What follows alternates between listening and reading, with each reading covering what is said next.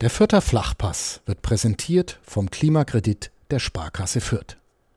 Ob Außenwanddämmung, neue Fenster oder Heizungstausch. Sanieren Sie Ihre Immobilie einfach und günstig, ohne Grundschuldeintrag bis 50.000 Euro. Denn Sanieren hilft Energiesparen. Der Klimakredit der Sparkasse Fürth.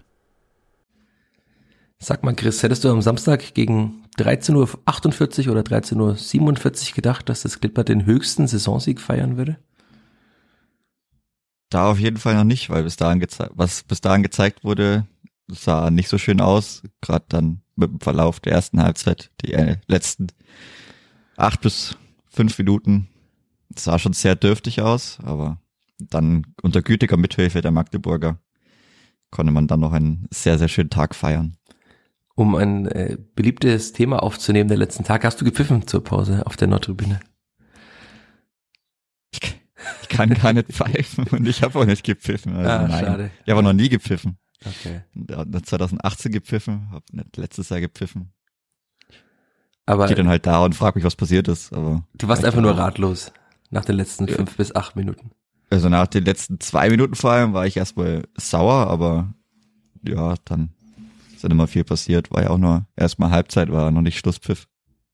Aber gepfiffen habe ich nicht. Okay, das ist schon mal gut, weil dann können wir darüber reden, ob man das darf, später mal in dieser Folge vielleicht, ob das gerechtfertigt ist, warum die Menschen womöglich gepfiffen haben, warum sich Alexander Zorniger mit so vielen Menschen oder mit einigen Menschen auf der Haupttribüne gestritten hat, ob er das darf, darf man das, ist die Frage. Ja, und wir müssen natürlich darüber reden, dass das Clipboard 13-0 gewonnen hat, denn wir haben jetzt im Vorgespräch darüber geredet, wann das Clipper zum letzten Mal 13-0 vor Fans gewonnen hat. Das lösen wir auch auf. Deswegen bleibt dran in dieser neuen Folge des Vierter Flachpass. Aber wie ihr das gewohnt seid, reden wir darüber nach dem Jingle und nach der Werbung. Der Vierter Flachpass wird präsentiert von der Sparkassen-App. Die macht dein Smartphone zur Sparkassenfiliale. Denn so einfach gehen heute Bankgeschäfte kostenlose App herunterladen, Zugangsdaten bei der Sparkasse Fürth beantragen und dann loslegen, wann und wo du willst. Übrigens, die Sparkassen-App ist Testsieger bei Stiftung Warentest und zwar in allen Kategorien.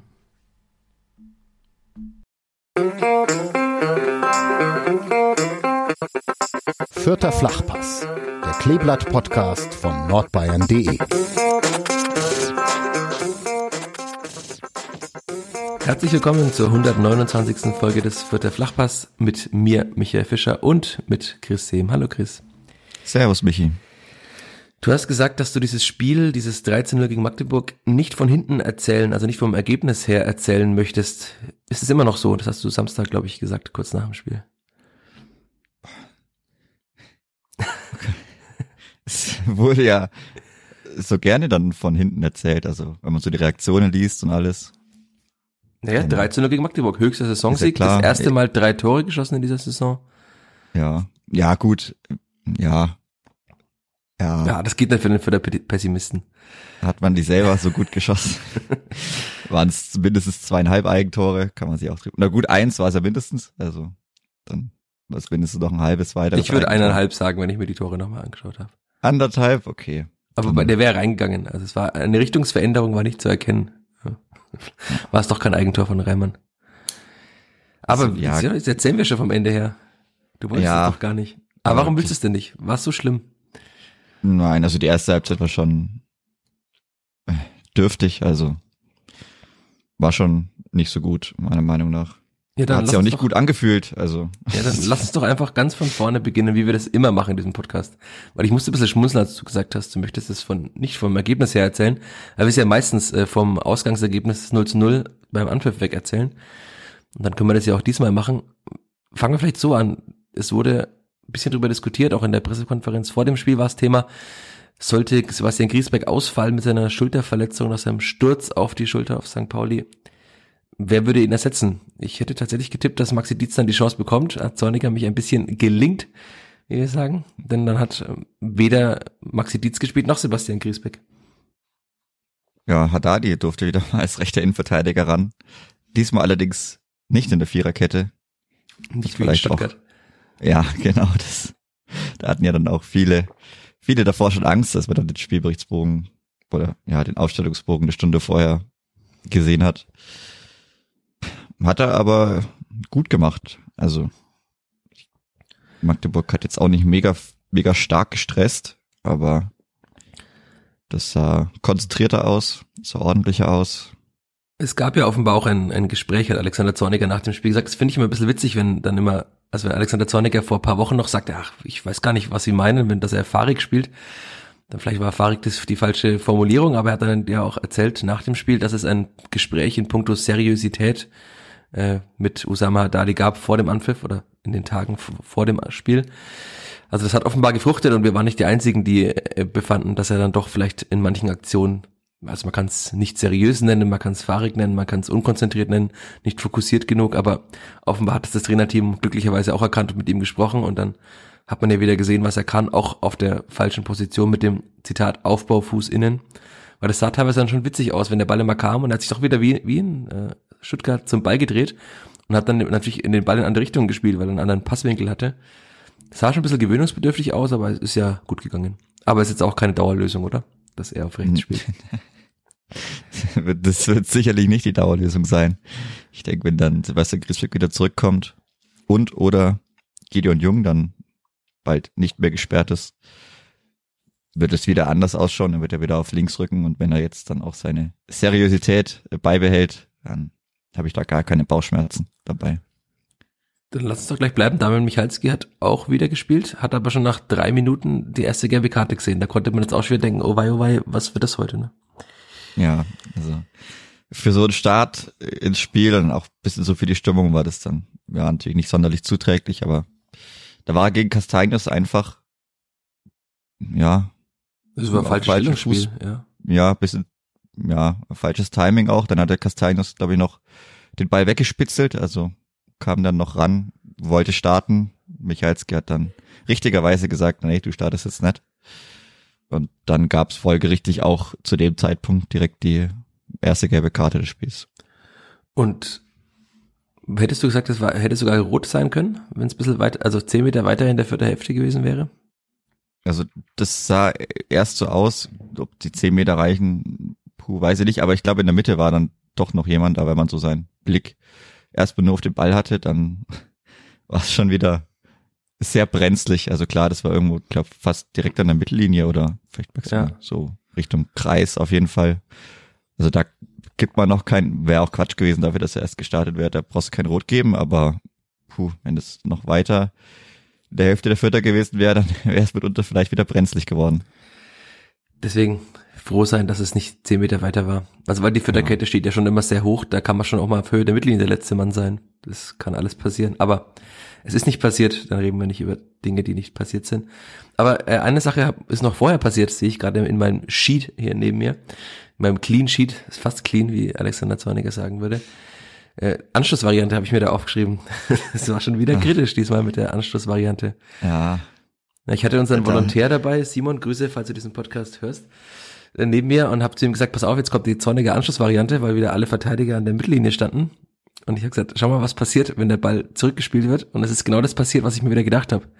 Aber es lag nicht an Andreas Linde. Nein, es lag nicht an Andreas Linde. Da hat die Seriosität vielleicht noch ein bisschen gefehlt. Also der Ball kommt eigentlich sauber zurück. Und wie hat Dali den stoppt?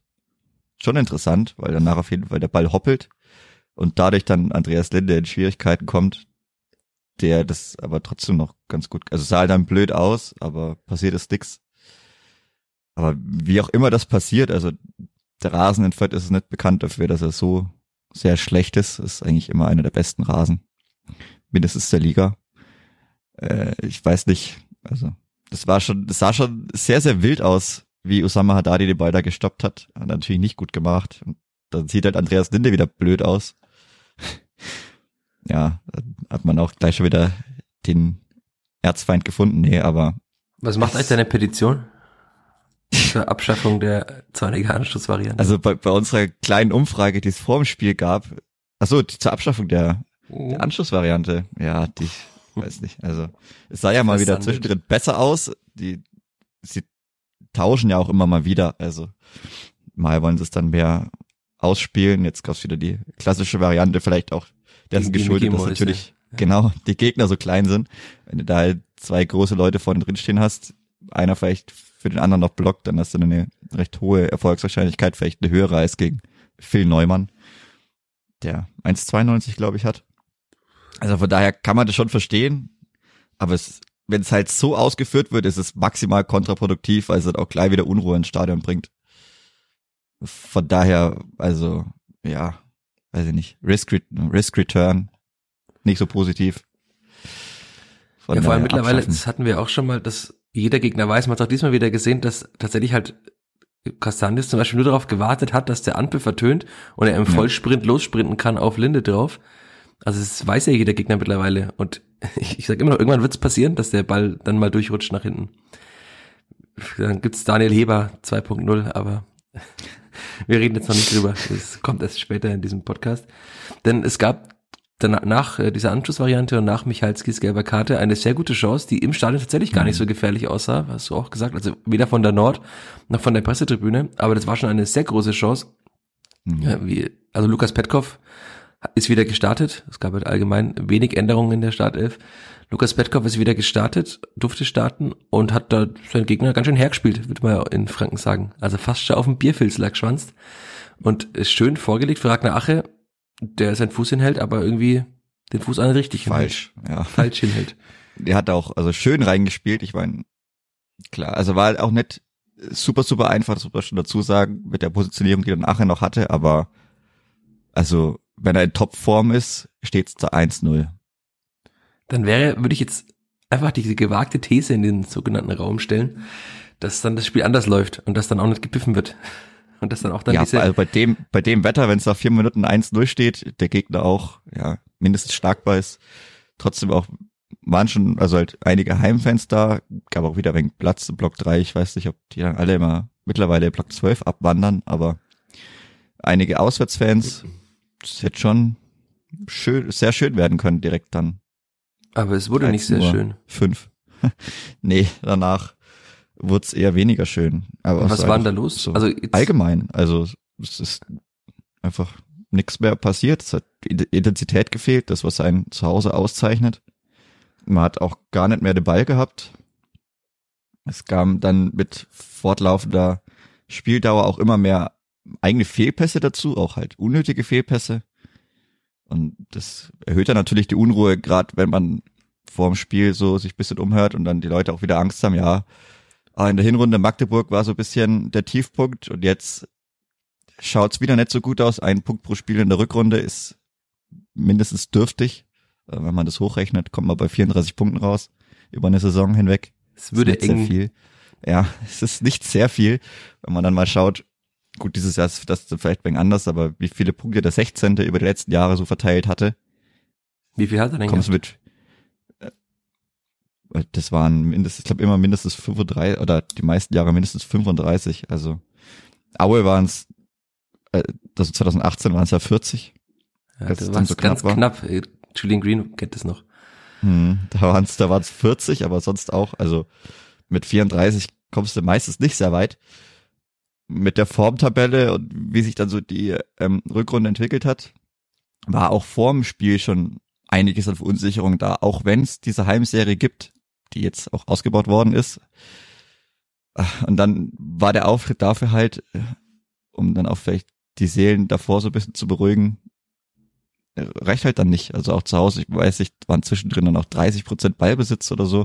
Klar, Magdeburg hat könnten sogar immer noch den höchsten Ballbesitz der Liga haben. Ich weiß gar nicht, ob das noch so ist. Ja, es wechselt immer ein bisschen auch. Ne? Also sie hatten mal den höchsten, hatte der HSV mal wieder den höchsten. HSV aber, wahrscheinlich, ja. Aber, aber das jetzt Top der, 3 sind sie auf jeden Fall, glaube ja, ich. Dass der Aufsteiger zusammen mit äh, dem designierten Bundesliga-Aufsteiger, also der Drittliga-Aufsteiger zusammen äh, den höchsten Ballbesitz der Liga haben, ist schon außergewöhnlich, würde ich jetzt mal sagen. Also ja, sie machen das, es war, und ja, es war jetzt meist kein gefährlicher Ballbesitz. Ja, die Qualität, also das merkt ja. man schon auch, auch wenn ja. sie hinten rausspielt, versuchen es halt immer wieder, aber dass dann auch individuelle Qualität fehlt, sieht man schon. Aber also. sie haben es ja trotzdem geschafft, sich teilweise aus dem, naja, ich habe mach ganz große An- und Abführungszeichen Pressing der Vierte zu befreien. Also teilweise haben sie ja trotzdem geschafft, sich von hinten rauszuspielen, weil das Pressing halt überhaupt nicht gegriffen hat. Also es sah schon komisch aus. Du sagst, die Intensität hat gefehlt. Julian Green hat hinterher gesagt, wir, aber er hat ja gar nicht mitgespielt, aber wir sind einfach nicht gut ins Spiel gekommen. Also das komisch, einfach komisch, wie das aussah. Ich weiß auch nicht mhm. warum. Kannst du das Vor allem bei erklären? so schönem Wetter. ja, kannst du dir Das war erklären, woran das liegt? Voll traurig. Ob jetzt so viel Druck auf der Mannschaft lag, weiß ich jetzt nicht. Also es war einfach. Und man kam ja eigentlich auch ganz gut rein mit der Chance direkt. Aber ansonsten erklären, das ist natürlich schwierig. Also ja, Form sieht nicht so gut aus. Ja, doch, also Druck kam dann schon wieder drauf, auch wenn es am Freitagabend das Ergebnis dann zwischen Bielefeld und Nürnberg, oder war es Bielefeld Nürnberg? Ja, Ja, Bielefeld-Nürnberg, 2 zu 2. genau. Das dann doch noch 2 zu 2 war. Vielleicht auch nicht jeder mitbekommen, vielleicht haben die so gemacht wie wir, haben dann auf ZDF umgeschaltet. Haben wir gedacht, na gut, sieht dann noch schlechter aus, aber ja, Also eine große äh, Kunst des deutschen Schiedsrichterwesens wieder verpasst bei diesem Spiel. Also wer es nicht Ja, gesehen hat, Glück. gern nochmal nachschauen. also Oder auch nicht. Schon noch, Oder auch nicht. schon noch gesehen, ja, aber dann vor allem die Begründungen danach, warum was wie abgelaufen ist, die einfach weglassen, weil da wird man immer glücklich damit. Ja, aber wir sollen doch nicht über den 1. FC Nürnberg reden. Dafür gibt's Ja, den deswegen- Kadepp-Podcast. Genau, da kann man gerne reinhören. Die reden mal mehr, mal weniger über den ersten FC Nürnberg, mal mehr, mal weniger über Essen und andere schöne Dinge oder über die Clubfrauen. Sollen wir auch Die über Essen reden, statt über die erste Halbzeit? Putty oder? Scran könnten wir aufmachen. Dann jede Woche neues anderes Essen im Stadion testen, aber ob man damit so glücklich wird. Budackensteckeli. Ja, die Botakensteckerli. Fußball auf ob's- und Essen auf Fränkisch. Ob uns das so viel weiterbringt? Nee, aber Nee, nochmal wir bleiben bei diesem. Spiel.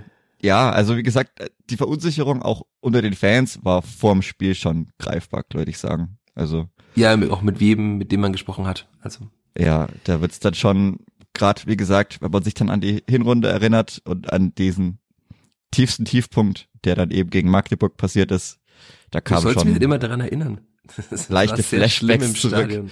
da kam schon so bei einigen Leuten so leichte Flashbacks und ah ja, was ist denn, wenn das jetzt wieder so ist und dann schaut's aber ganz schön düster aus und also Ist der Vierter zu ängstlich nein, also oder zu allgemein glaube ich nicht. Das ist jetzt einfach auch diesen ganzen letzten drei Jahren geschuldet. Das braucht man nicht wieder komplett aufrollen, aber man hat letztes Jahr ganz viele unschöne Dinge in sich rein essen müssen, um das mal so auszudrücken. Dieses Jahr geht es dann wieder weiter. Und also auch für den ganz normalen Fan, ich gar nicht auch von anderen Leuten sprechen oder von uns, die dann auch mit nach Bern und so gefahren sind. Da hatte man schon wieder eine Euphorie. Das sah auch alles schön aus. Und dann hat man halt wieder nur Rückschläge und auch als Bundesliga-Absteiger wieder nur Rückschläge. Dass es dann irgendwann mal das Nervenkostüm relativ dünn ist, das ist normal. Das ist auch bei den Leuten, die da direkte Funktion haben, ist das auch nicht anders. Das äußert sich dann halt mal anders, aber dass da alle irgendwann äh, am Wochenende vielleicht bisschen höhere Cortisol-Level haben als sonst, das ist, das ist ganz normal. Also, das ist dann halt so, und wenn es dann wieder mittelgut läuft und die erste Halbzeit war wirklich nicht gut und ja, ich hatte es ja auch getweetet, also wenn es dann das neue Heimgesicht hätte sein sollen, wäre schon irgendwann dürftig geworden, weil man sich ja dann eben jetzt auch nur noch auf diese Heimspiele verlassen musste, dass die halt greifen. Und wenn das dann so ausschaut, dann hat man natürlich, oder haben viele Leute dann schnell die Angst, okay, das wird aber ganz schön dünn. Und das ist nicht gut, wenn es ganz schön dünn wird. Ja, und es hätte ja auch schnell ganz schön dünn werden können noch vor der Pause. Also es gab Ja. einen Schuss von Bockhorn, der war jetzt kein Problem für Linde und dann ist Bockhorn aber nach Flanke von Elhan Kuri heißt er, glaube ich, aber nur so einen Millimeter am Tor vorbeigeflogen. Also wenn er, was nicht, wenn er so Plateauschuhe anhätte wie Devin Angelberger nach dem Spiel, dann wäre er da rangekommen auf jeden Fall. Ja, und also, also auch wie es dahin kam, also das hat, wie gesagt, die letzten Minuten, da gab es dann Fehler aus der letzten Kette, viele auch, ich glaube, weiß nicht, von Tobi Raschel mal wieder. Und dann auch die, diese, die letzte Chance war ja auch auf der äh, linken Seite, also auf der eigenen rechten Seite dann schlecht verteidigt. Hat man da wieder so die Angst gehabt, okay, man bettelt so ganz leicht drum. Also klar, Magdeburg war nicht, also nicht wirklich gefährlich. Gegen anderen Gegner schaut es dann wahrscheinlich anders aus. Aber also wie dann auch der Verlauf der ersten Halbzeit war, Richtung, also Richtung zur Pausenpfiff war schon schlecht. Also das hat dann ja auch, dass man dann nochmal vielleicht so einen Druck entwickelt, mit einem guten Gefühl reingeht. Also von den Fans, also von der Nordtribüne kam ja nochmal was. Also muss man ja auch sagen. Das war dann trotzdem eigentlich okay. Also Es war jetzt nicht mega euphorisch, aber das ist vielleicht ja, aber wo, woher soll die auch Angst, kommen? Also wenn ja. du keine Chance hast, wenn du nur jedes Mal das dann vor dir siehst, dass halt eng wird oder du die Fehlpässe halt so nah vor dir hast, dann ist schon gut, wenn es trotzdem noch mal ein Aufbäumen gibt. Also dann ist das ja schon was Positives. Könnt dann ja auch nur noch mehr dahin plätschern. Also das war dann schon okay. Aber Ja, und dann hat Also- sich dieses Raunen, das, also das war auf der Haupttribüne vernimmt man das sehr deutlich, also weil es auch teilweise immer von links von mir kommt, aber auch teilweise im Block 2 hört man das schon auch, also aus dieser Ecke da unten, Ecke Haupttribüne, Block 2 hört man das schon deutlich vernehmbar. Und es haben ja auch genug Leute schon erzählt und wenn man ein bisschen querliest, geschrieben, dass auch im Block 2 sehr gerne und viel geschimpft und gemeckert wird. Ähm, da hat sich das in Piffen entladen. Konntest du das verstehen, dass man dann da pfeift? Oder hättest du dir gewünscht, dass man einfach nur sagt, okay, jeder seinen Unmut in irgendeiner Form rausschreit? Wie du es vielleicht gemacht hast. das, die Diskussion hatten wir auch schon vor einigen Monaten. Muss jeder irgendwo selbst wissen. Allgemein Pfiffe gegen die eigene Mannschaft, also zur Halbzeit ist halt immer ein ganz, ganz schwieriges Thema. Das ist ein sehr, sehr komplexes Thema. Das kann man nicht einfach ganz, ganz schnell abhandeln. Aber Wir haben ja Zeit. ja, wir haben ja Zeit, aber habe ich die Lust, ist die Frage. Äh, ich weiß nicht, also es ist schwierig. Ich fand sie nicht so extrem laut. Für mich waren es vereinzelte Pfiffe, aber wie gesagt, wenn du halt auf der Nordtribüne stehst und vielleicht gerade noch irgendwas währenddessen noch anderes machst oder gerade noch, ich sag mal in Anführungszeichen, Programm ist, kriegst du das vielleicht auch nicht so stark mit. Ich habe es jetzt auf Sky nochmal angehört. Man, jetzt war jetzt kein Pfeif-Konzert, also da habe ich schon andere Sachen gehört auch in vielleicht angesprochenen oder in Stadien von Fans, die auch nach der PK angesprochen worden sind. Ich glaube, in der Situation weiß ich nicht, ob die immer so lautstark dann nur nach vorne die Mannschaft peitschen. Das muss jeder irgendwo selber wissen. Man kann es auch einfach lassen und auch einfach die Mannschaft dann schweigend in die Halbzeit entlassen. Das ist auch traurig. Das andere, wie gesagt, ich es hat das nicht die ganze, es hat ja auch nicht das ganze Stadion gepfiffen irgendwo.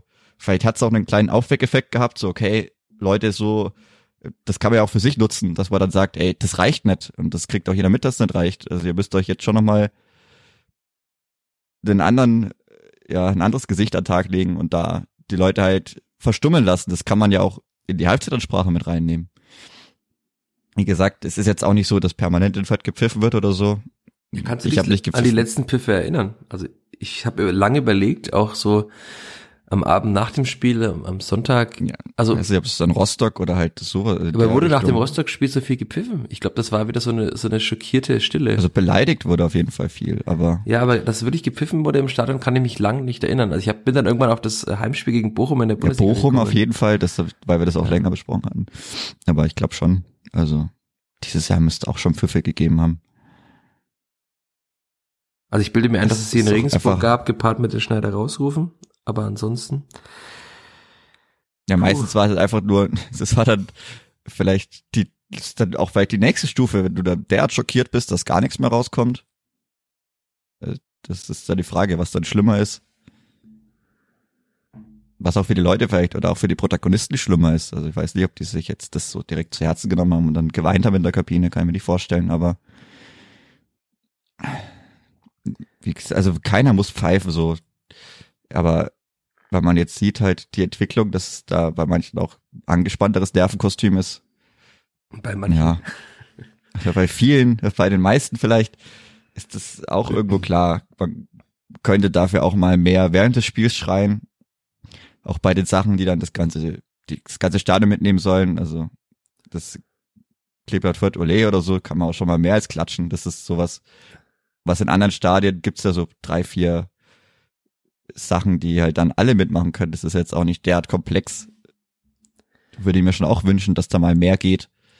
Ja, Aber woran liegt es denn? Also ich bin ja auch in vielen Stadien unterwegs und tatsächlich ist eigentlich kaum ein Stadion so unemotional und so leise wie der Ronhof. Also in Heidenheim war es noch schlimmer, also viel, viel schlimmer. Also es geht Ja. auch noch schlimmer, weil die haben damals gewonnen haben. 3-1 gewonnen und waren auch im Aufstiegskampf und das war trotzdem sehr still im Stadion und es haben eigentlich nur 50 Ultras gesungen, sonst niemand. Also es sind Fürth ja schon besser, aber jetzt, wenn man so das ganze Stadion anschaut und wenn man auch nach links blickt, wenn man auf der Pressetribüne sitzt, da geht halt einfach nicht viel und es geht dann vielleicht mal viel in der 85. Minute, wenn halt Marco Jon zum dritten Mal jemanden ausgeschwanzt hat, dann, dann schon vielleicht, aber ansonsten halt gar nicht. Kann man das einfach nur mit dem, sagen wir mal, eher weniger leidenschaftlichen Gemüt des Franken des Fütters erzählen und erklären oder woran liegt es? Oder gibt es dafür einfach gar keine Erklärung? Ich glaube, das daran arbeitet man sich schon irgendwie 15 Jahre lang ab. Oder das ist ja es so. gibt ja keine Besserung, keine wirkliche. Nee, es ist auch. Also man hätte vielleicht, wie gesagt, wenn man jetzt so den, den Verlauf auch sieht der letzten zehn Jahre, dann, also klar, man ist aufgestiegen, dann hatte man Euphorie, dann waren mehr Leute da, dann ist auch klar, graduell ist dann wieder weniger geworden. Und ist sportlich ging's immer mehr da nieder, bisschen, glaube ich, bis halt so 17, 18 wirklich der absolute Tiefpunkt war. Wobei ich da die Stimmung dann irgendwann im Verlauf zum Ende war dann schon, aber die war dann wieder gut. Zumindest so im Kern. Ja, weißt Also du, das jetzt war dann schon krass. Ja, genau, das, dieses, also dieses Aufbäumen und sich dann zusammenschließt und sagt, okay, wir versuchen da wirklich alles, was geht, auch mit der Mannschaft zusammen. Man fällt noch ein paar andere Charaktere in der Mannschaft mit dabei, aber dieses wirklich, dieses, ja, dieses jetzt erst recht, das war schon krass. Das war auch schön.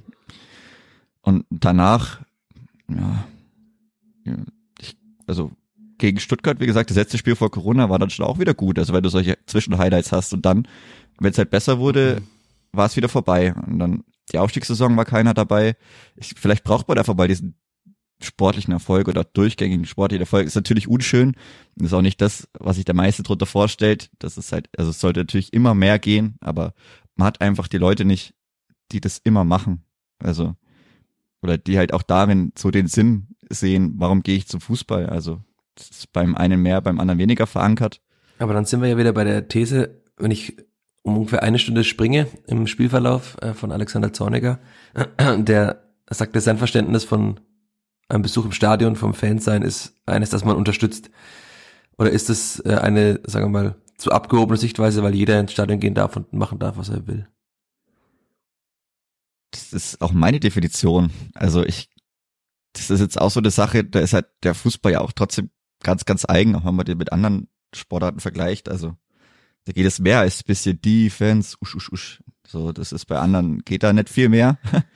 Das ist ja, da ist ja der Fußball auch ganz eigen, auch dann noch mit der Ultrabewegung und solchen Sachen, aber also meine Definition ist es halt einfach dahin zu gehen und nicht nur wegen am Fußball dahin zu gehen. Also hängt schon noch mehr mit dran, aber das ist anscheinend nicht bei genügend Leuten der Fall. Ich glaube schon, dass man da zumindest so ein Grund oder dass dieses Grundlevel vielleicht etwas heben kann, weil man schon mal in Dresden oder so war. Also klar, wenn es bei denen scheiße läuft, dann sieht es auch ein wenig anders aus oder wenn die absteigen. Das ist dann ein anderes Extrem, aber wie da das ganze Stadion auch mitmacht, zwischendurch immer wieder, das ist schon imposant. Also da hat man dann auch als Gast gar keinen Auftritt mehr. Hat man sowieso nicht in Dresden, aber In da kann man es dann auch nicht. lassen. Ja, weil man sich selber nicht mehr hört. Also du stehst halt im Block, willst irgendwas rufen und weiß gar nicht, okay, kam jetzt was raus oder nicht. Das ist schon imposant. Und das wäre mit dem kleinen Stadion hier sicherlich auch bis zum gewissen Grad auch möglich. Also wenn man diese Zwischenhighlights sieht, so Pokalspiel Dortmund oder mal die Derbys, aber das ist halt zu wenig. Also wenn das immer nur da kommt, und dann ist auch wieder die Frage, wenn es da kommt, warum kann es nicht immer kommen? Also das sind ja dann auch mehr oder weniger die gleichen Leute, die dann da sind. Aber diese Euphorie, Aber das die hat man irgendwie nicht. Ja, das ist, ist doch auch, also fast schon für jede Soziologin und Das ist halt Soziologen traurig ist das irgendwo. fast schon ein, ein Thema einer Forschung. Also weil es ist ja schon offensichtlich, Zorniger hat jetzt dann auch Beispiele genannt, in denen das Stadion emotionaler ist. Also das waren meistens äh, Stadien im, in Ostdeutschland. Ähm, ist es vielleicht auch einfach so, dass die, die Bedeutung des Vereins dort für die Menschen einfach eine ganz andere ist als in Fürth, wo man halt dann einfach Ja, alle zwei. Wochen Also in den definiert Rundhof man sich- geht. Ja, Viel mehr drüber auf jeden Fall. Also, das ist doch schon also das Sache mit Für mich ist das ein großer Punkt, ja. Also Ja. weil der Vierter an sich geht halt alle zwei Wochen in den Rundhof, schaut sich das an und wenn es blöd läuft, dann mault er und äh, pfeift. Was auch, was dann sagen halt viele auch, sieht man ja auch in den Reaktionen, viele sagen halt, ja, das ist doch mein Recht zu pfeifen, wenn ich Eintritt bezahlt habe. Ähm, Ja, gut, naja. ja, aber also ich, ich rekapituliere hier nur Kommentare. Ähm, ja aber, ich, weiß. Aber also, und Interessante Sichtweise. es ist nicht so, dass es in Fürth jetzt äh, 5000 Menschen gibt, die sagen, ja, Wahnsinn, ich gehe jetzt in, ich gehe in Rundhof und ich fahr, das, das kann man ja noch weiterführen zum Thema Auswärtsfahrerzahlen. Du hast gerade Mitgliederzahlen gesagt, dass es einfach nicht diesen großen Stamm gibt, der für sich sagt, okay, wenn ich ins Stadion gehe, dann will ich diesen Verein auch oder diese Mannschaft 90 Minuten lang unterstützen und will sie zum Sieg peitschen, brüllen, singen, wie auch immer. Die gibt's einfach nicht, sondern es gibt in Fürth halt eben sehr, eine Mhm. sehr heterogene Fanszene, eine sehr, ja, gibt auch viele ruhige Menschen auf der Haupttribüne, gibt's mittlerweile auch, das ist ja auch ganz bewusst so, viele VIPs und Sponsoren und dass jetzt irgendein VIP, der aus weiter weg kommt, egal woher, natürlich jetzt keine Bindung hat und dann äh, oberkörperfrei auf der Haupttribüne steht, das ist mir schon auch klar. Das würde ich gern mal sehen. Ja, gibt's ja bei anderen Vereinen, gibt's ja auch eine ekstatische Haupttribüne, aber nicht in Fürth. Und ein Thema, das, es wurde auf Twitter ja auch schon mal diskutiert und auch in diversen Foren. Der Bau der Haupttribüne ist natürlich auch nochmal, der, der spielt da mit rein, finde ich, weil die so, so isoliert steht und so riesig im Vergleich zum restlichen Stadion. Und durch die Bauweise hört man auch nicht mehr so viel, finde ich. Also weil wenn das Stadion kompakt wäre, du hast gerade klein und kompakt gesagt, aber es ist ja gar nicht so klein und kompakt. Also abgesehen von der Nordtribüne vielleicht, also weil die Haupttribüne ist so hoch gebaut, es, es verflüchtigt sich viel, der Wind pfeift da ja auch immer durch, das heißt, die Gesänge bleiben auch gar nicht so sehr drin, sondern die versanden irgendwie dann mal so im Stadion. Also vielleicht ist die Hoffnung, dass es besser wird, wenn alles im Stadion mal ausgebaut ist auf Haupttribünenniveau, ob wir das beide noch erleben, obwohl wir ziemlich jung sind, weiß ich nicht. Aber die Gegend gerade soll ja schon mal neu gebaut werden, in absehbarer Zeit. Ob es dann vielleicht besser wird, ich weiß es nicht, aber es ist, es ist eine schwierige Gemengelage und äh, ich möchte nicht Alexander Zorniger sein und mich daran, abarbeiten. Also ich, ich kann mich damit genügen, es zu beschreiben und darüber zu sprechen. Aber es wirklich signifikant zu verbessern, ist schon ein sehr, sehr großer Punkt. Ich habe es ja auch in einem Kommentar geschrieben. Für mich ist das eigentlich so die schwierigste aller Aufgaben, fast schon irgendwie so die Haltung der Vierter Fanseele oder der Vierter Fans und die, das zu verändern. Ja, das wird bestimmt auch nicht passieren in der Zeit, in der, also jetzt wird es nicht passieren, wenn es immer noch sehr heikel ist, weil man jedes Auswärtsspiel verliert. Da kann man das schlecht ändern. Das hatten wir gestern privat auch noch. Also da muss man dann irgendwie, ich sag in Anführungsstrichen, meine Kampagne fahren über den Sommer, die Leute mit ins Boot holen, auch ja die Ultras und vielleicht mit dem Verein zusammen irgendwas machen oder mit dem Trainer zumindest, der ja auch, das hat man ja mit dem Video vor Bielefeld gesehen, was ja auch vielen Leuten sehr beeindruckt, also was viele Leute sehr beeindruckt hat. Sowas dann mal länger auffahren und dann vielleicht gut in die Saison starten und daraus mal eine Euphorie mitnehmen, auf der sich was aufbauen lässt. Aber jetzt, da wird sich nichts großartig ändern, außer man hätte jetzt vielleicht ähnlich wie St. Pauli einfach jedes Spiel gewonnen, so wie der Start war. Aber ansonsten ist es, wird sich jetzt nicht viel dran ändern. Vielleicht wird es jetzt, hätte es bei einer ähnlichen Situation im nächsten Spiel geht's keine Pfiffe gegeben, weil man nochmal die Worte des Trainers dann irgendwo im Kopf mit hat. Aber ob das dann in der Hitze des Gefechts anders ist, ich meine, ich glaube auch die Aussagen vom Trainer waren auch bisschen aus der Hitze des Gefechts oder aus seiner, ja, seinem Mini-Privatduell, dass er sich da mit Leuten auf der Haupttribüne Über das müssen wir geliefert gleich hat. noch sprechen dann. Das war ja in der Äh, zweiten Halbzeit, wie er mich berichtigt hat. Ja, also da war, naja, weiß ich. Aber ich, als du jetzt gerade wieder von der Kampagne gesprochen hattest, ich äh, musste einfach nur an Janusz Radocki denken. Das war der einzige Versuch, diese Kampagne zu machen mit dem Slogan gemeinsam Großes schaffen und wir brauchen, wie war es, elf völlig verrückte Spieler. Es könnte schon auch eine Aussage von Alex Zorniger sein, vielleicht ein bisschen anders nuanciert, aber ah, Nuancen, äh, muss ich immer an Marc Schneider denken. Es sind nur Nuancen, die fehlen. Aber Mhm. äh, darauf kommen wir jetzt nicht zurück. Äh, aber damals war es ja tatsächlich so, da- dass man das versucht hat und das ist, hat jetzt nicht unbedingt so gut funktioniert. Deswegen gibt es ja vielleicht auch eine gewisse Hemmung, es zu tun. Aber ich glaube auch, dass das Ja, der einzige bitte. Weg ist, dass man das in der neuen Saison schafft. Jetzt muss man einfach versuchen, die Saison zu einem vernünftigen Ende zu bringen, was schwer genug wird. Also man sieht ja, dass alle anderen Mannschaften gewinnen. Aber um zurückzukommen auf Sportliche, das Kleeblatt gewinnt auch. Denn Mhm. nach diesen Pfiffen kam die Mannschaft raus und irgendwie war alles anders. Christian Titz hat hinterher gesagt, das hat er noch nie erlebt, dass eine Mannschaft so zwei unterschiedliche Halbzeiten spielt. Er hat Ja. sich auf seine Mannschaft bezogen, die eine sehr, sehr komische zweite Halbzeit gespielt hat. Aber das Kleber hat ja auch eine komplett andere Halbzeit gespielt zur zweiten Halbzeit. ja. Lag das an, Ja. an, an am guten Kleeblatt oder am schlechten Magdeburg oder an beiden? Also ich hab's auch während des Spiels schon zu den Leuten in meiner direkten Umgebung schon gesagt. Also sowas habe ich wirklich auch selten gesehen, dass, dass eine Mannschaft derart auseinanderfällt. Also zumindest hatte ich da im Block das, das Gefühl, das hat ja die ersten zwei Aktionen von Magdeburg in der zweiten Halbzeit haben ja das ganze Spiel dann definiert von ihnen. Also das war nach was habe ich geschrieben? 49 Sekunden. Ich glaube 47 hattest du geschrieben. Oder 47 Sekunden, dieser Ball von Reimann, der ins eigene ausgeht, der war schon sehr, sehr wild und dann der nächste Aufbaupass oder vom eigenen Spielaufbau, dann gab es eine Ecke und alles.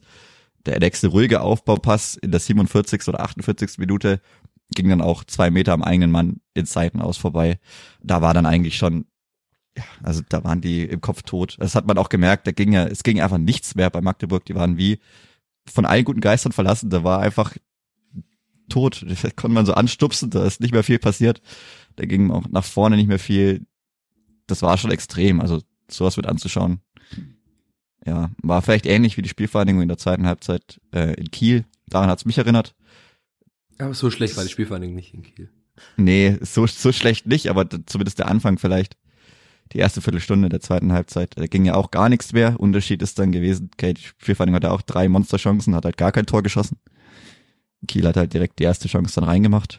Darüber müssen wir jetzt dann schon sprechen. Ne? Also es geht Ja, am Ende auch 13-0 aus und man feiert den höchsten Saisonsieg. Aber man muss halt 6-0 gewinnen. ja, und dann es wäre auch, also klar, das Clipper hat ein sehr gutes Torverhältnis, jetzt mittlerweile auch wieder, hat jetzt noch minus vier, wenn man vergleicht andere, die minus 15 oder minus 17 haben, oder sogar noch mehr wie Sandhausen, glaube ich, dann ist es schon immer noch gut, weil es ist immer noch mal ein Punkt mehr. Und ich glaube auch nicht, dass diese Mannschaften da hinten das noch groß aufholen werden. Also weil die sehen nicht so aus derzeit, als ob sie jetzt großartig Spiele 4-5-0 gewinnen, sondern eher verlieren. Also das ist schon noch gut. Aber wenn man auch, wir haben es ja letzte Woche besprochen, über den Blick nach oben richtet, den kann man ja immer noch richten. Also es sind vier Punkte Mhm. jetzt auf Karlsruhe, Kiel und einer auf Hannover, die haben ja alle ein positives Torverhältnis. Also wenn man die überholen will, noch im Endspurt, was ja trotzdem noch möglich ist jetzt wieder, weil die Mannschaften offenbar ja alle nicht konstant sind. Aber dazu müsste man auch auswärts mal gewinnen, das ist wiederum ein anderer Punkt, aber da hätte man schon auch mal jetzt 5-6-0 gewinnen können. Und, also das war, dieses 3-0 war ja schon ein Statement, aber es wäre ja problemlos möglich gewesen, dieses Spiel 5 oder 6-0 zu gewinnen. Also du hast jetzt Ja. gerade angesprochen, nach der Pause, das, das Und auch ja, vor der Pause, das haben wir auch schon. Lukas Petkov noch, die Chance. Ach stimmt, das haben wir ganz die, also unterschlagen. muss er ja auch reinlegen, das hat auch der Trainer gesagt. Da kann er auch, also er kann ja alles machen, er kann einfach drüber, so leicht drüber lupfen, er kann am Reimann vorbeilaufen, nachdem er da alleine vorm Torwart steht. Aber halt, er sollte nicht links an Reimann vorbeischießen. nee, also es, es hat ja nicht mal, ich, ich vielleicht gedacht, okay, Reimann hat ihn gehalten, aber es gab einfach Abstoß danach und auch völlig zu Recht. Also Er hat ihn einfach einen Meter am Tor vorbeigeschossen. ja, er sah danach aus, also wenn man es dann nochmal im Fernsehen sieht, war er auch selber sehr verwundert, was da gerade passiert ist. Aber also der muss da rein, der von Achim muss rein, dann darf Simon Asta gerne auch selber schießen, wenn man Simon Asta in Rot gesehen hat im Sommer.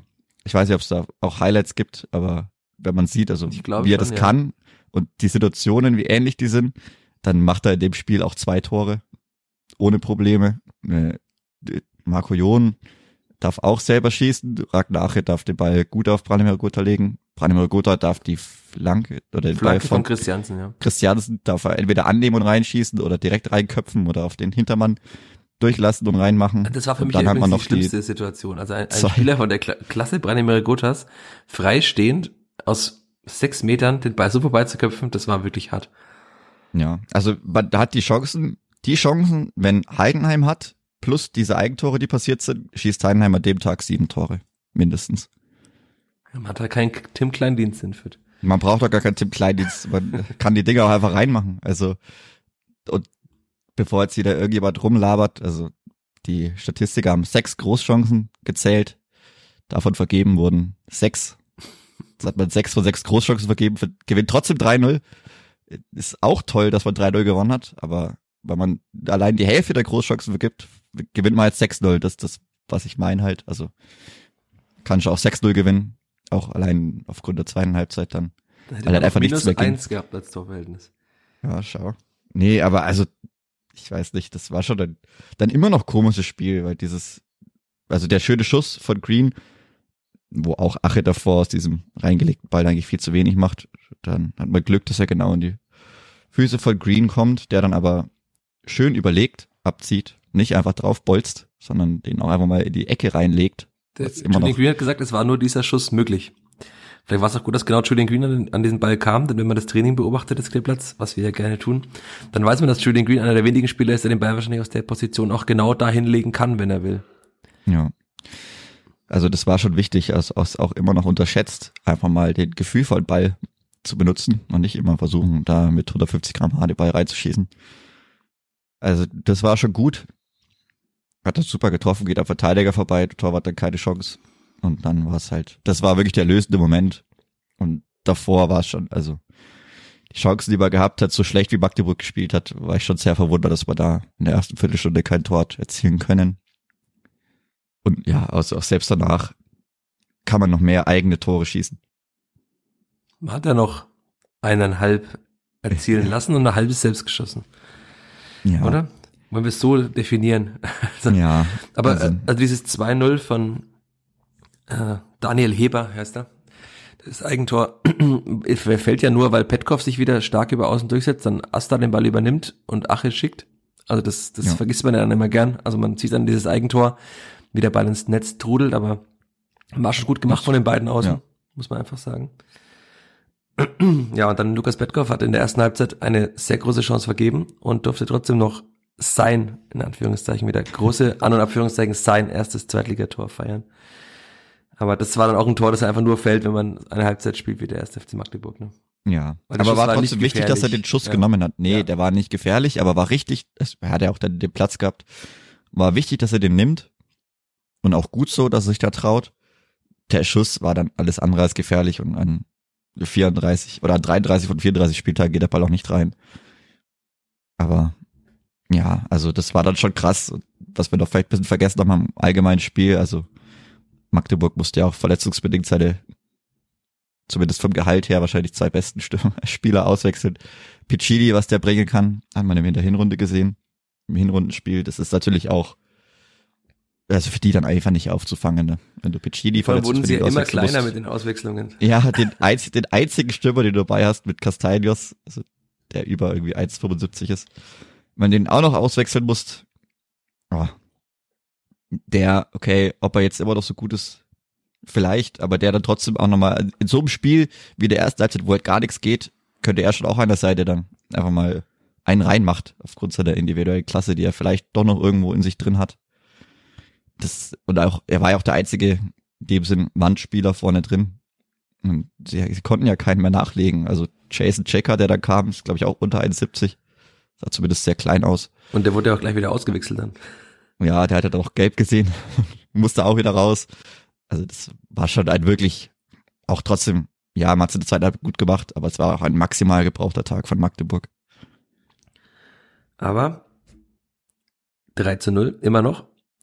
Und jetzt können wir auflösen. Ich glaube, jetzt haben alle lang genug zugehört. Der letzte 3 zu 0 Sieg des Kleeblatts allgemein war in der Aufstiegssaison gegen Eintracht Braunschweig im April. Also war ein Geisterspiel. Und das letzte 3 zu 0 vor Zuschauern, Chris. Ich habe es dir vorhin gesagt. Weißt du es noch aus dem Kopf? 28. 28. Januar, Januar 2020. 20, ja. Da Ein war. Dienstagabend, 20.30 Uhr. Kleeblatt gegen den ersten FC St. Pauli. Ja, ersten FC, gegen den FC St. Pauli. Drei Tore, äh, Gotha, Leveling, Cateruel. Da, haben wir diesen Geschichtsblock auch abgeschlossen. Das waren noch Zeiten. Was wir jetzt, wir sind ja dafür bekannt, man- mancher findet das auch witzig oder findet es zu nerdig, aber äh, Alexander Zorniger hat umgestellt in der Pause, auch taktisch. Ist dir das so krass aufgefallen, außer dass da halt das Anlaufverhalten ein bisschen anders war? Dass manche Stürmer tiefer gespielt haben? Er hat ja von 5-4-1 umgestellt. Ist dir das, ist dir das direkt Hm, aufgefallen nach. Wiederanpfiff? Nee, da habe ich aber auch nicht so drauf geachtet. Hm. Also, weil ich fand jetzt auch nicht so, also klar, es, es war wichtig, weil man hat gesehen, dass sie anders angelaufen sind, dass sie ein bisschen anders standen, dass keine zwei Stürmer mehr vorne waren. Aber es war jetzt keine riesen, also war jetzt auch keine riesige Systemumstellung, wenn man die Statik des Viertelspiels sonst sieht. Aber diese minimale Anpassung, würde ich jetzt mal nennen, hat gut funktioniert. Also man stand dann kompakter. Klar, man hatte einen Viererblock da hinten, aber das, also ich fand's okay. Und eigentlich hat Zorniger mal gesagt, das 5-4-1 hat er, hat er so ein bisschen trainieren lassen fürs Verteidigen. Also sie haben es gegen Bielefeld in der Schlussphase gespielt. Offenbar kann man es auch nehmen, um drei Tore zu schießen. Also das ist ja auch eine schöne Erkenntnis dieses Spieltags. Und was man natürlich also schon sagen muss, ist, dass Alexander Zorniger immer wieder die richtigen Mittel auch findet, also im In-Game-Coaching. Also er hat er Mhm. oftmals schon umgestellt, hat auf St. Pauli hat zweimal umgestellt, dann wieder auf dieses 4-3-2 in Unterzahl umgestellt, wie auch schon in Kaiserslautern. Und das ist oft sehr gut greift, wenn er Änderungen vornimmt. Ne? Also das muss man schon mal zugute halten, weil das ja auch manche Trainer vor ihm jetzt nicht immer gemacht hat. Sagen wir es mal so. Ohne jetzt hier noch groß äh, Ja. nach, nachkaddeln zu wollen, wie der Franke sagt. Ja, müssen wir noch reden über die Profi, das Profidebüt von Maxi Dietz. Oder sagen wir einfach schön. Schön. Schön, Punkt. Ja, ist schön, dass es das gab. Viel passiert. Ist ja nimmer. War auch recht spät. Also hätten wir weiter noch fünf Minuten mehr geben können. Aber Und Sidney Rebiger durfte wieder mitspielen. Hast du den Spieler noch gekannt, als er eingewechselt wurde? ganz, ganz, aus ganz grauer Erinnerung da, aber das aus von einem ganz, ganz schlimmen Tag. Da habe ich ihn noch auf dem Feld gekannt. Ist krass, also tatsächlich, es war ja im Juli das Derby in Nürnberg und seitdem hat er einfach nicht mehr in der zweiten Liga gespielt. Das Hm. Ist schon eine sehr, sehr lange Zeit, muss man einfach mal sagen. Ja. Also das auch für ihn mit Sicherheit nicht einfach. Und wie, wenn man gesehen hat, wie er danach gestrahlt hat, haben den diese, was waren's? Ich glaube, zwei Minuten Nachspielzeit gab's nur, oder? Zwei Minuten bei drei Toren, Also auch komisch. Dann, Ja, dieses sieben oder acht Minuten, die haben ihm wahrscheinlich sehr viel bedeutet. Also hat man, sah zumindest so aus. Ja, mit Andi Linde ist er danach rumgelaufen. Ja, strahlend. Ja, strahlend. Strahlenden Torhüter, der auch wieder zu Null gespielt hat. Das ist doch schön. Sonne strahlte. Dann auch, bei, ich glaube, nach dem Spiel ist er wieder ein bisschen zugezogen. Also es hat genau perfekt gepasst. Super Wetter. Dann am Ende schöne Stimmung. Alles war schön. Alles war toll. 3-0 gewonnen. Sind eine Rebiger glücklich. Wunderbar. Und Die Ultras haben sich selber gefeiert, noch, noch viel, viel mehr als nach dem Derby. Das war auch sehr, sehr interessant. Also für alle, die nicht direkt gegangen sind und auch direkt nach, die, die Spieler nicht da, also gegangen sind. Das ging noch sehr, sehr lang. Weil Trommler hatten sehr viel Spaß. Jetzt könnte man natürlich wieder eine größere Diskussion aufmachen, warum sie so lange bleiben mussten nach dem Spiel, um zu feiern mit der Mannschaft. Aber diese Diskussion führen wir jetzt heute mal nicht, würde ich mal sagen. Grüße an manchen Twitter-User an der Stelle. Ja, Na gut, die Ultras sind dann selber noch länger geblieben. ja, aber sie, also, sie mussten auch schon länger bleiben, weil es sehr lange gedauert Ja, hat, bis die Mannschaft auch, kam. ja. Aber das ist, äh, ein- das ist ein anderes Thema. Damit machen wir diesen äh, Positiv-Podcast heute nicht kaputt. Wir haben so gute Laune heute. Nein. Darüber möchte ich nicht mehr reden. Aber es war noch schön zu sehen, dass, also ich bin ja eigentlich ein, ein erklärter Gegner von diesen Trikot-Battle-Plakaten, aber Sidney Rebiger kam dann in die, also in den Kabinengang, er kam natürlich nicht in die Mixzone, er darf ja nicht sprechen, aber er kam in den Kabinengang mit einem zusammengerollten Stoffplakat, äh, auf dem jemand sein Trikot gefordert hat. Es gibt mittlerweile auch auf Instagram, hat das derjenige auch gepostet, also das war gefühlt zwei sehr junge Menschen, ich würde nicht sagen zwei Kinder, aber zwei Jugendliche, die sich sehr aneinander gefreut haben, dass der eine dem anderen das Trikot schenken durfte und dann wiederum der andere, nämlich Sidney Rebiger, das, äh, es war eine Fahne, die war sogar mit, mit Stangen, äh, ich glaube oben, wie so ein Wimpel ähnlich, ist dann durch die, äh, durch den Kabinengang gelaufen und hat gestrahlt und ist damit dann in die Kabine gelaufen. Also vielleicht findet es den Sonderplatz bei Sidney Rebiger in der Wohnung. kann er sich in der Wohnung aufhängen, ja. Ja, genau. Sidney, Ich weiß, ich habe nur Sidney kann das nicht dein Trikot. Ja, das, ich weiß, ich habe nur eins von Sidney Rebiger Behauptstadt 2 gesehen. Das könnte das gewesen. Also vorm Spiel hing das schon.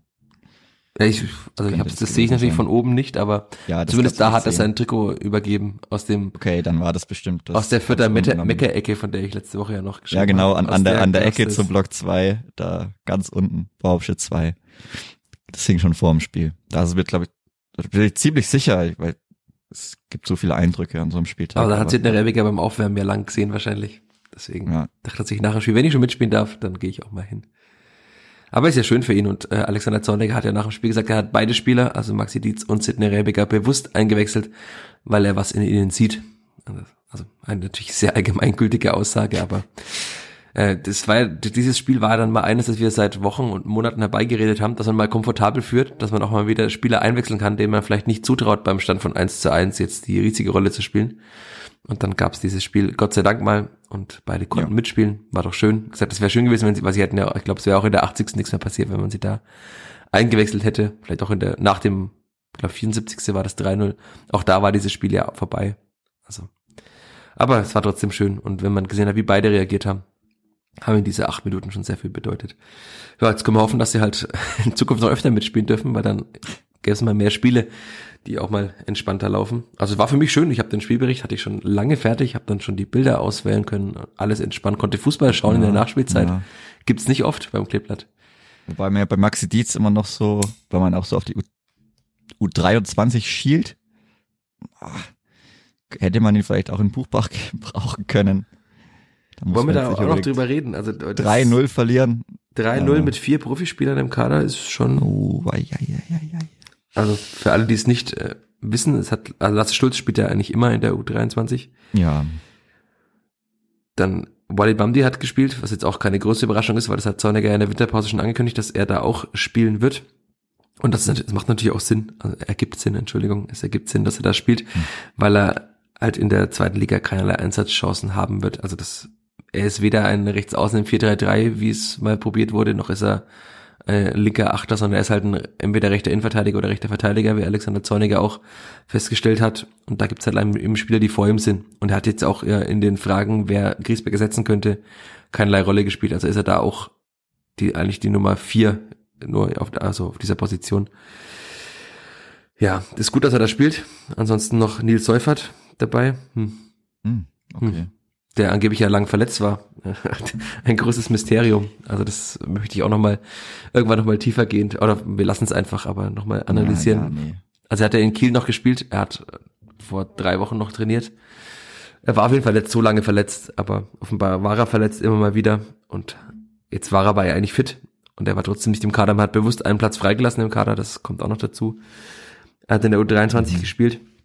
Ich habe nichts gesehen von diesem Spiel. Es war ja fast parallel zum Spiel der Profis. Und Oliver Fobersam hat auch noch gespielt, aber den, der hätte auch diese rechte Position spielen können, aber das traut man ihm ja auch schon länger nicht mehr zu. Und äh, Zitat eines vierter Funktionärs, er soll einfach jetzt die Klappe halten und äh, sich zeigen. Ob er das getan hat, werden wir rausfinden. Denn am nächsten Samstag, kleiner Werbeblock an der Stelle, kann man zum ersten Mal die U23 anschauen, weil das Kleeblatt nicht spielt. Aber sie spielen gegen Elatissen. Die in der Rückrunde Und die spielen ja bekanntlich bald international. Also nee, wenn sie so weitermachen in der Rückrunde, ist ja mit schon 40 Punkte. Da lohnt sich's. Also das ist, da kann man Elatissen anschauen, bevor Elatissen international geht. Lohnt sich mhm. auf jeden Fall in Burgfambach. Alle, die diesen warm anziehen, da Gag nicht kennen, alle, die diesen Gag nicht kennen, schauen jetzt sehr staunend und ungläubig in der Gegend herum. Aber ja, es lohnt sich und es ist auch tabellarisch ein sehr wichtiges Spiel, denn das Klippe hat 3-0 oh, gegen ja. Buchbach verloren, hast du gesagt. Buchbach war in der Tabelle der Regionalliga Bayern hinter der Spielvereinigung hat sie jetzt überholt. Klippert wieder auch im direkten Abstiegsplatz. Jetzt ist die Tabelle auch eigentlich ziemlich bereinigt, also außer Hankhofen Heiling, die zwei Spiele weniger haben. Aber ansonsten schaut das nicht gut aus fürs Klippert, obwohl man ja anfangs dachte, dass es gut aussieht, weil sie auch gewonnen haben. In Aschaffenburg sogar, gegen Aschaffenburg, das erste Spiel. Aber zuletzt jetzt dann schon wieder nicht mehr allzu gut. Und boah, wenn man jetzt also Peter Rummer hat ja mal zu mir gesagt, es ist nicht Ziel und Anspruch der U23 jedes Jahr gegen den Abstieg zu spielen in der Regionalliga Bayern. Jetzt macht man es halt im zweiten Jahr in Folge und auch mit einem ziemlich veränderten Kader im Vergleich zum Vorjahr. man spielt wieder da hinten rum und auch die Profispieler, also klar, es ist immer schwierig, das kann man jetzt nicht isoliert betrachten, aber schaffen es jetzt auch nicht, äh, da permanent dem anderen, also eine Wendung zu geben. Also zumindest wenn man 3-0 gegen Buchbach verliert, mit vier Profispielern im Kader oder vier Spielern mit Profiverträgen, dann hm. ist es natürlich schon schwierig. Schwierig, endlich haben wir dieses Wort mal wieder untergebracht. Ja, aber für alle Dauerkarteninhaber ist frei. Wenn man mal genau nicht im Stadion pfeifen will, sondern die U23 unterstützen möchte, kann man gerne nach Burgfambach kommen, Dauerkarte mitnehmen und einfach hereinspazieren. Es gab übrigens noch einen fünften Profispieler, Lucian Litbarski wurde Ja, den habe ich, hab ich mir schon gedacht, aber ich wollte das dann. Er wurde aber nur eingewechselt, er hat nicht in der Startelf gespielt. Muss man auch nicht mehr dazu sagen, glaube ich. Weil dann wahrscheinlich, wenn ich jetzt mal tippen, für alle, die schon mal kommen, äh, Nico Grimms mit Ricky Bornschein im Sturm spielen wird. Ja, jetzt der richtige Nerd-Talk. Ich glaube, es ist der Punkt gekommen, in dem wir diesen Podcast beenden. Aber das Clipper hat einen neuen Stürmer. 16 Tore in 16 Spielen für Zorbau in der Oberliga NOFV Süd, bilde ich mir ein. Ach, ja, jetzt franzen wir aber sehr stark kann aus. Kann nichts mehr schiefgehen in der Rückrunde jetzt. Nichts kann Ricky mehr schiefgehen. Ricky Bornschein aber bislang noch ohne Tor. Nico Grimms dafür schon mit mehr Toren, obwohl er noch A-Jugendspieler ist. Aber, ach, jetzt können wir noch über die U19 reden, die das Derby gegen die Quelle gewonnen hat. Nein. Wir machen jetzt Schluss, würde ich sagen, Chris. Wir haben lang genug gesprochen über dieses 13-0. Du wolltest eigentlich gar nicht zu lange reden. Jetzt haben wir doch wieder fast eine Stunde, knapp unter der Stunde. Können wir Schluss machen, oder? Ja, ich glaube, es reicht. Es reicht. Dann sage ich danke fürs Zuhören. All euch da draußen. Danke fürs fleißige Kommentieren. Danke fürs ja. Schimpfen auch über diesen Podcast.